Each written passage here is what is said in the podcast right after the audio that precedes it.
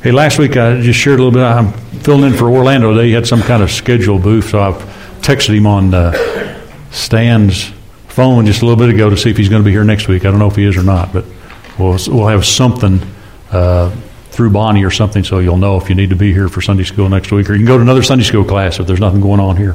Anyway, last week I shared with you that. Uh, idea of the gift of God and the gift of the Son, the gift of the Holy Spirit. And I didn't get to finish everything there, but I wanted to remind you one thing I wrote down there. It's kind of an interesting factoid, I guess you'd say. In Exodus chapter 28, there's this, this uh, big outline of the clothing that the high priest wore that uh, was prepared for them as, as, they'd go into the holy places. They were doing all the ministry they did.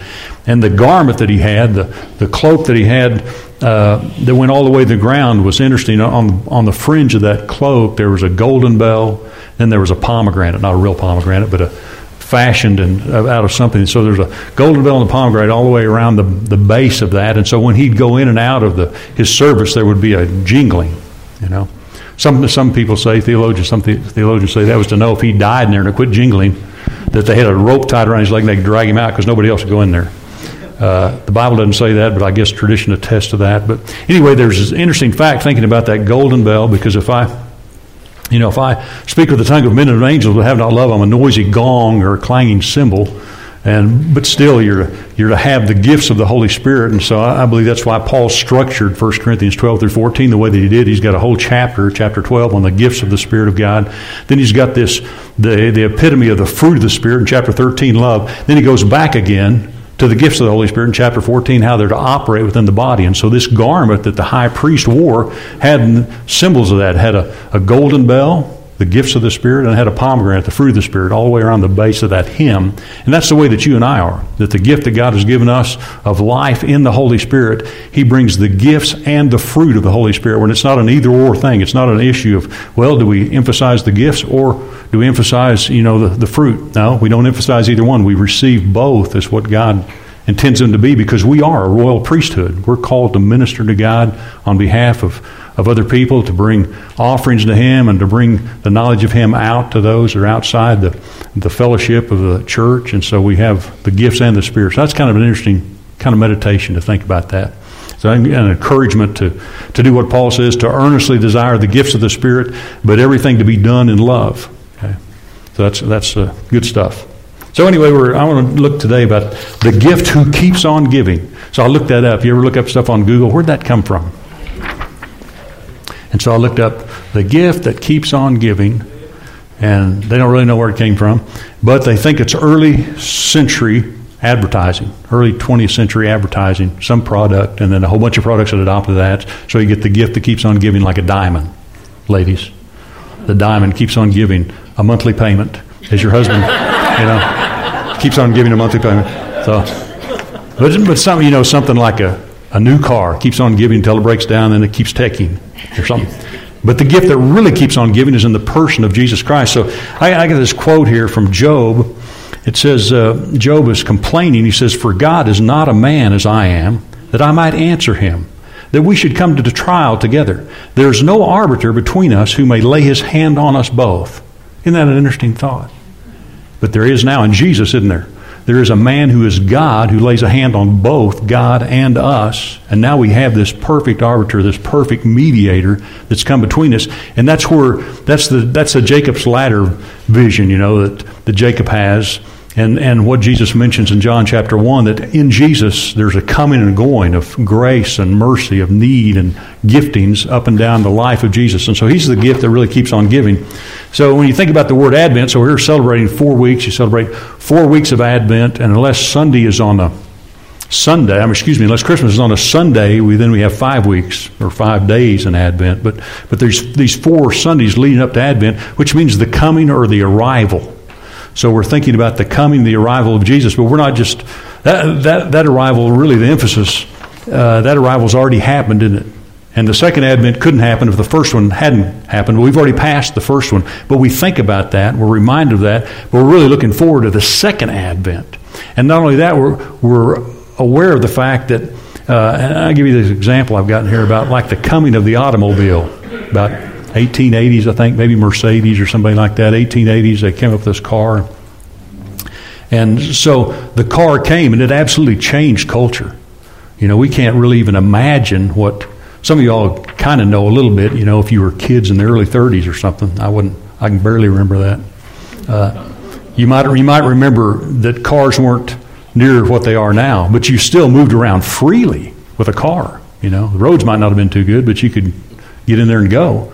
But the automobile absolutely transformed our society, and it, it, it doesn't transform us so much anymore, except maybe our bank account. But but it did transform. So we celebrate the advent of the automobile and the presence of the automobile. So isn't it great to have a car you can get in and go when you want to go? You go to United and get a sandwich or whatever you want to do. And there's a lot of freedom. There's a lot of a lot of independence that was granted that people never knew before. And so it is with Jesus. He came, but now he's still present. Even as we expect his second advent, as we look forward to that, not only has he arrived, he's here now. And uh, so I just wanted to kind of share a little bit out of out of Hebrews, kind of a meditation on this this this book. Uh, chapter three says this about about Jesus. Therefore, holy brothers and sisters, you who share in a heavenly calling, consider Jesus the apostle and high priest of our confession. So this is really this is where we're supposed to consider. This is where our thoughts are supposed to be focused, uh, looking to Jesus, the pioneer and perfecter of our faith, as it says in chapter 12. But consider Jesus, the apostle and high priest of our calling. And so when we talk about the advent of Christ and when we talk about Christmas, uh, I just wanted to look at kind of four aspects of that. The first is who it is. We don't know a whole lot about the how of the Advent except the Holy Spirit overshadowed Mary and she conceived. And we probably wouldn't even understand it if God explained it to us. We wouldn't understand how that worked, you know. We might have some words for it, but so we're not so much about how did that work. We just know that God did that, just as He created. He created life in the womb of Mary by the presence of the Holy Spirit. Uh, but He does talk about who this one is, the identity of Jesus of Nazareth. This is crucial to us in the gospel because what we believe about the person of Jesus has everything to do about enjoying eternal life. Because the Mormons talk about Jesus, don't they? And even Islam talks a lot about Jesus. They talk more about uh, Jonah and John the Baptist, but they talk about Jesus in the in the Quran. And the Jehovah's Witnesses talk about Jesus. So a lot of people talk about Jesus, but if they don't know the Jesus of the Bible, not the, not the New World Translation, but a reliable translation. If they don't know that Jesus, then they really don't have any understanding or access to eternal life. And so it's important that we, we really know and that we have grounded understanding of who this Jesus is that came. And so Hebrews chapter 1 tells us some about him. I just want to read that to you and, and think about it in a minute. It says, Long ago, at many times and in many ways, God spoke to our fathers by the prophets. But in these last days, he has spoken to us by his Son whom he appointed the heir of all things, through whom he also created the world. He is the radiance of the glory of God and the exact imprint of his nature, and he upholds the universe by the word of his power. After making purification for sins, he sat down at the right hand of the majesty on high, having become as much superior to angels as the name he has inherited is more excellent than theirs. For to which of the angels did God ever say, You are my son, today I have begotten you? Or again, I will be to him a father, and he shall be to me a son. And again, when he brings the firstborn into the world, he says, Let all God's angels worship him. Of the angels, he says, He makes his angels winds and his ministers a flame of fire. But of the Son, he says, Your throne, O God, is forever and ever. The scepter of uprightness is the scepter of your kingdom. You have loved righteousness and hated wickedness. Therefore, God, your God, has anointed you with the oil of gladness beyond your companions. And you, Lord, laid the foundation of the earth in the beginning, and the heavens are the work of your hands. They will perish, but you remain. They will all wear out like a garment, like a robe that you will roll them up. Like a garment, they will be changed. But you are the same, and your years will have no end. And to which of the angels has he ever said, Sit at my right hand until I make your enemies a footstool for your feet? Are they not all ministering spirits sent out to serve for the sake of those who are to inherit salvation? And what a, what a chapter what a chapter defining and telling us who Jesus is. And that this has been written to us in the last days. So here we are, 2,000 years of living in the last days. You know, we're talking about eschatology or what's going to happen in the end times. Well, what's happening is Jesus is ruling and reigning at the Father's right hand. And this is spoken to us in a way that's just astounding. You know, a lot of theologians think that Hebrews is just one single sermon. And, and I've read it from the pulpit a couple of times as a sermon at a couple of different churches. It takes about 35 minutes to read the book of Hebrews in a, you know, kind of the, the speed that I read. And uh, this sermon is presenting, first of all, who Jesus is. And he's the co equal of the Father. So I wrote down some things here that you pick up pretty easily in reading that chapter. He's the Son of God, the heir of all things, a co creator, radiance of God's glory, exact imprint. He's equally God. He upholds all of creation, superior of angels, ruler of the kingdom of God, eternal, immutable. He's the conquering king. This is the one who came. This is the one who showed up that night, you know, and was placed in a feeding trough in Bethlehem. This is, this is the one who was there. And that's a very mysterious thing. And conceived by the Holy Spirit. So you see God the Father, God the Son, God the Holy Spirit at work in bringing this good news. And as uh, Howard is sharing this morning, if you were in the 830 service, he'll share it again at 11. But every time you see an angel show up in Scripture, it's, a, it's an overwhelming experience. And yet, Jesus is infinitely superior to Gabriel or Michael or any of those guys that just scared the pants off of any of the people in the Bible that, that met him. You know, this is the the one true God. Jesus is God showing up to do this work of redemption. So that's an amazing thing to consider. And so in Him, you can you can see that uh, He is the gift that truly keeps on giving. He's the same. Later in Hebrews, going to say he's the same yesterday, today, and forever. He's always been giving. He'll always be giving, and he's the one who becomes incarnate. So the reason he becomes incarnate, uh, or the way that he does that, is he becomes our equal, which is an astounding thing to consider. That's always a great meditation. But the Advent, if you look at point number two, I've got down there, what what it means in this idea of Jesus putting on the flesh of man, God becoming a man. And uh, taking the form of a servant. And as Anna read this morning out of Philippians, you know, that he became obedient unto death, even death on a cross. And so God becomes incarnate in Christ Jesus. And it says this in chapter 2 about this incarnation. There's a warning between points 1 and 2. It says, Therefore, we must pay closer attention to what we've heard, lest we drift away from it. For since the message declared by angels proved to be reliable, and every transgression or disobedience received a just retribution, how shall we escape if we neglect such a great salvation? It was declared at first by the Lord, and it was attested to us by those who heard, while God also bore witness by signs and wonders and various miracles, and by the gifts of the Holy Spirit distributed according to His will. So there's this call. There's there's four warnings in the book of Hebrews, and this is the first one. We have to pay closer attention to this salvation, to this incarnation of God, because there's not another there's not another thing coming down the pike.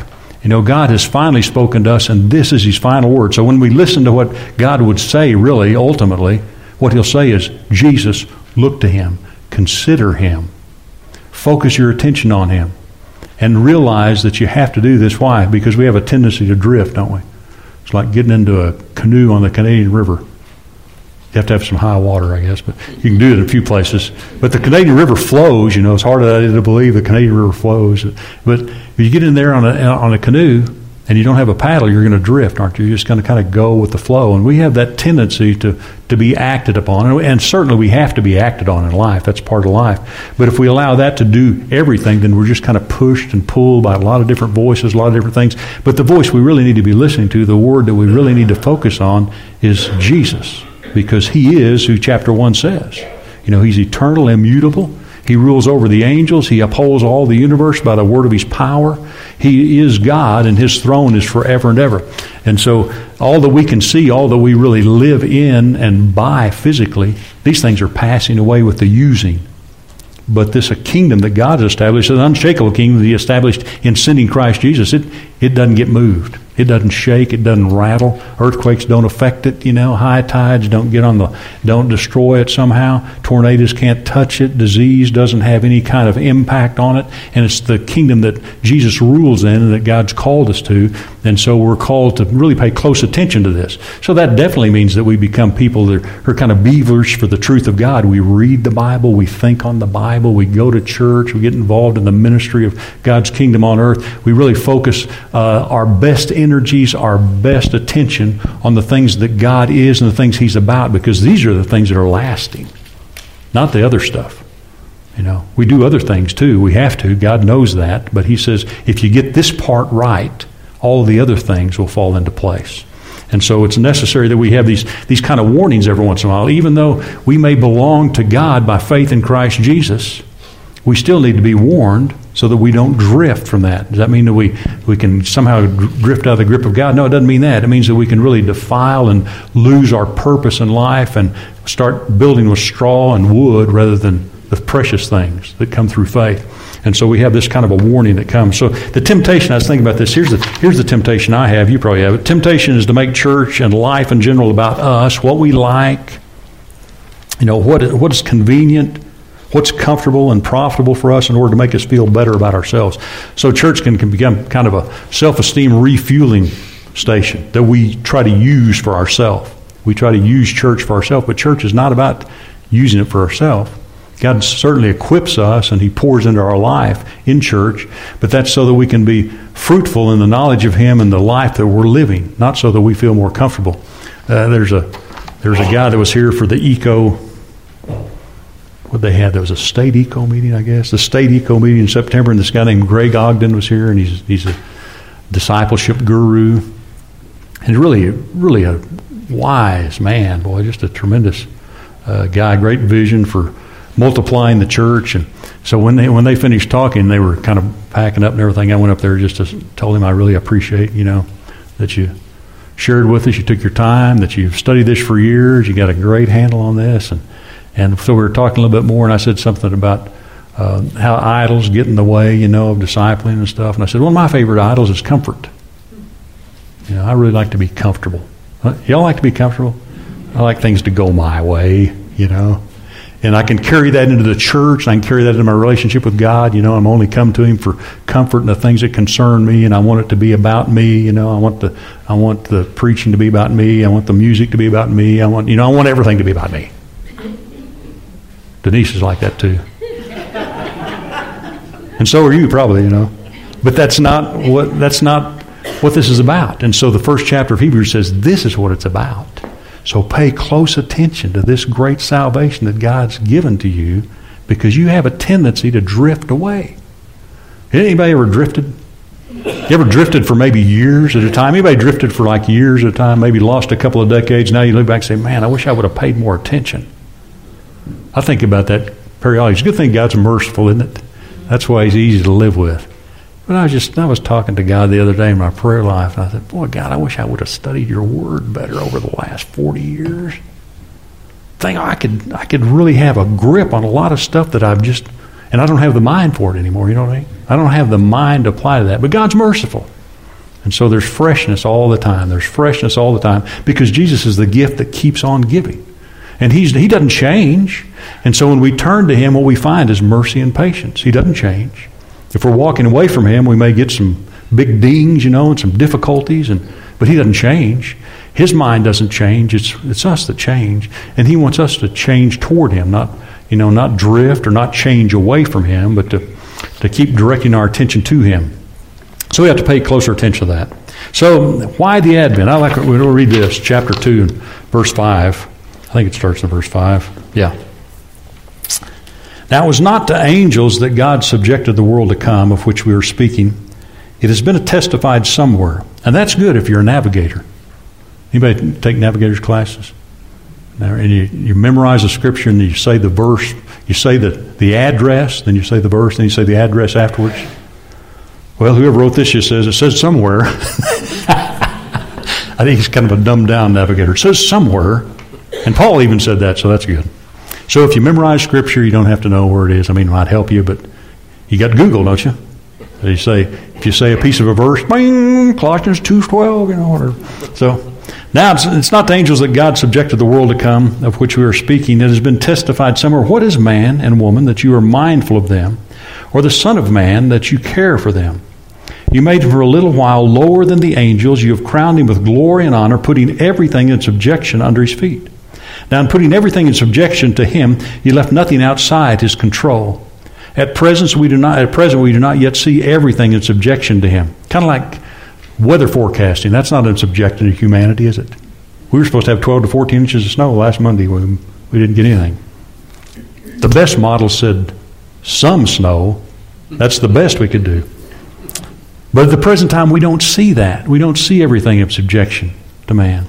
But we see Jesus, we see him who was for a little while made lower than the angels, namely Jesus, crowned with glory and honor because of the suffering of death, so that by the grace of God he might taste death for everyone. This is why the incarnation. That Jesus could come and taste death. He could ingest it, digest it, destroy it, take all the venom out of it. That's why he came. He came to digest death for us, to taste death for us, so that we don't have to taste that wrath of God. We don't have to taste that separation from God. We don't have to taste that penalty for sin. He came to do that.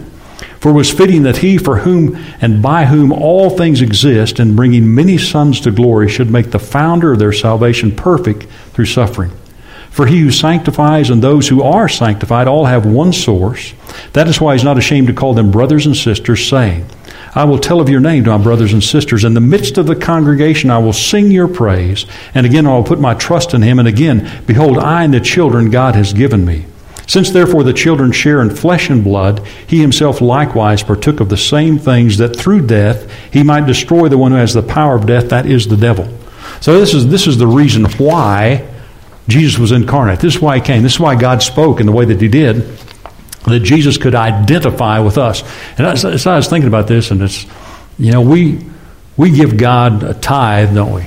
We give God a tithe of, of who we are through our money, through our talents, you know, through, through the time that we have. We give God the first fruits of what he gives to us.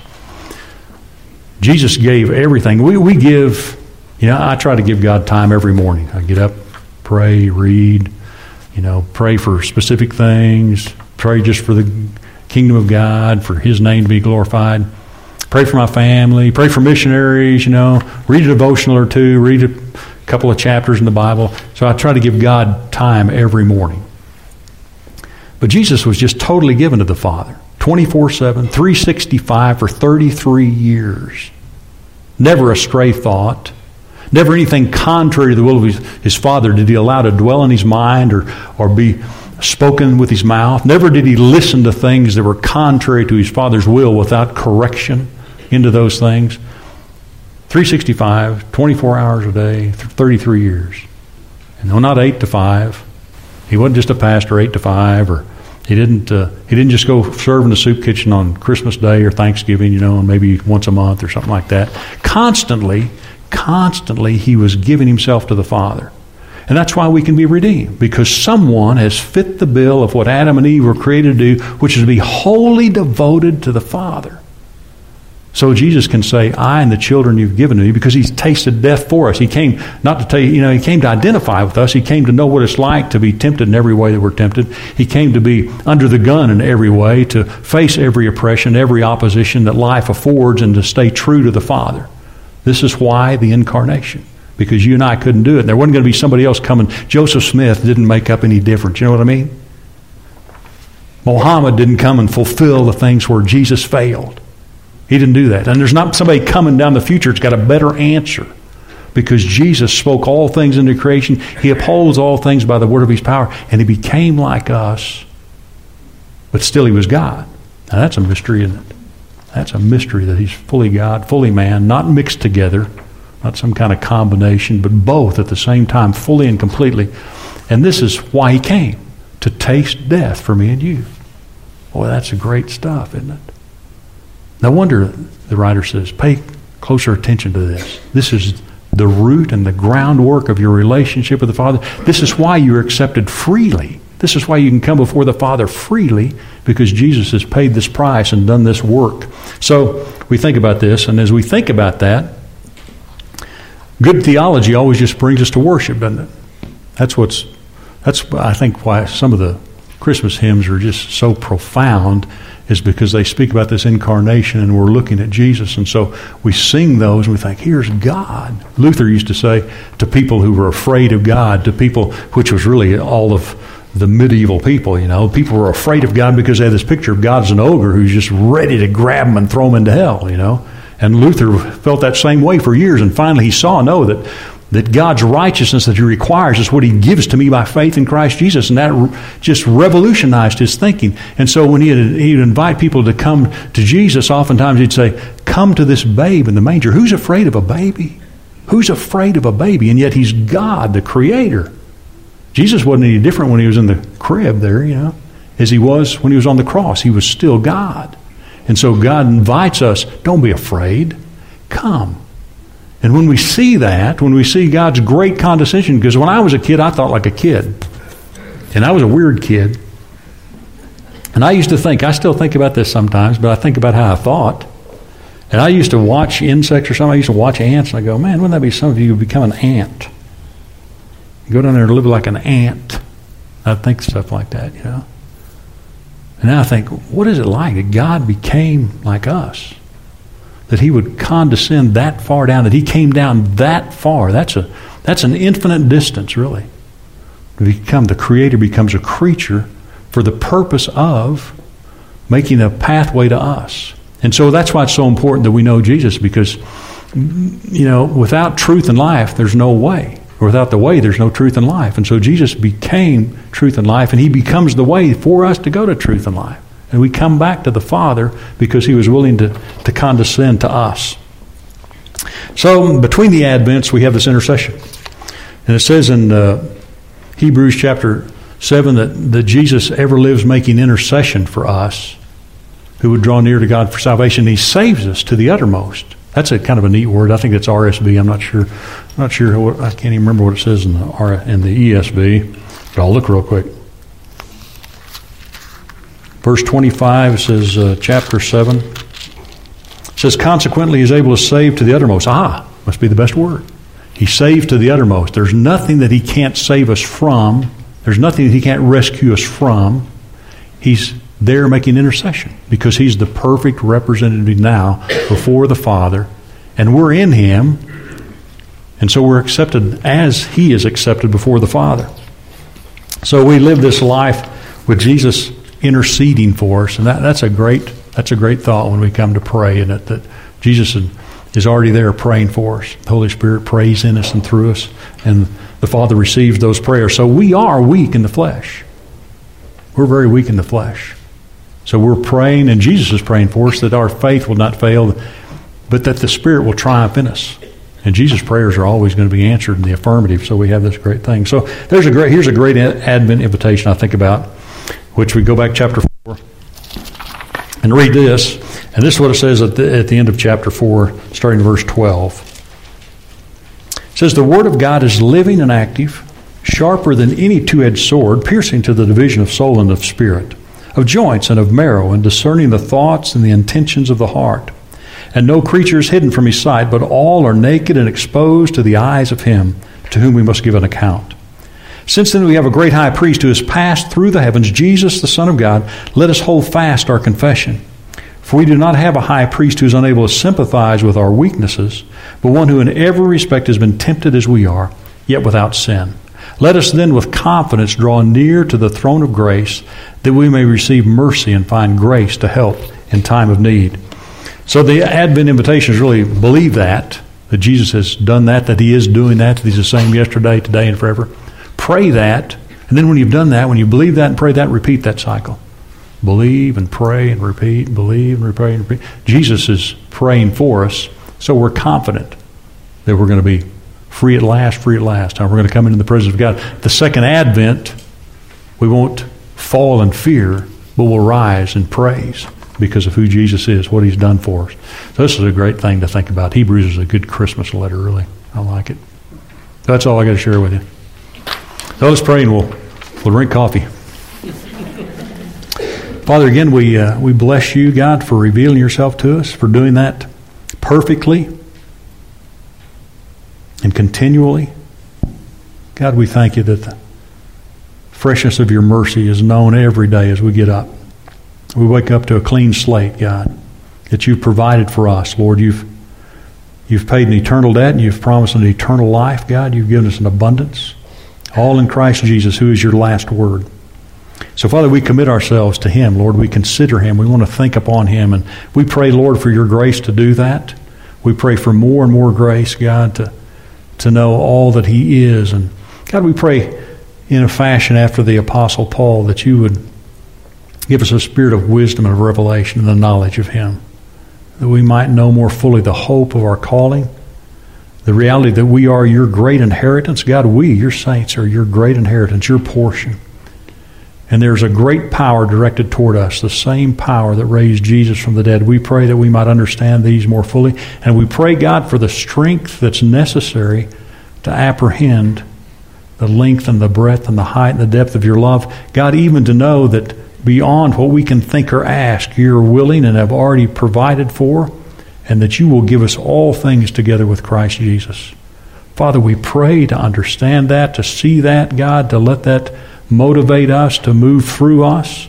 God, that we'd even be able to share that as you give opportunities. So open effective doors of ministry for us, God, to be good servants for you in life, even as you've served us, God, may we serve others. So we give you this Christmas season, God. We thank you for that. Thank you for times, God, we might be able to share with our family and friends, just uh, rejoicing in your goodness, God, and rejoicing in family, rejoicing in the gifts that are around us, God, and especially the reality that we we see them in the light of Christ. So we give you praise now and thanksgiving in Jesus.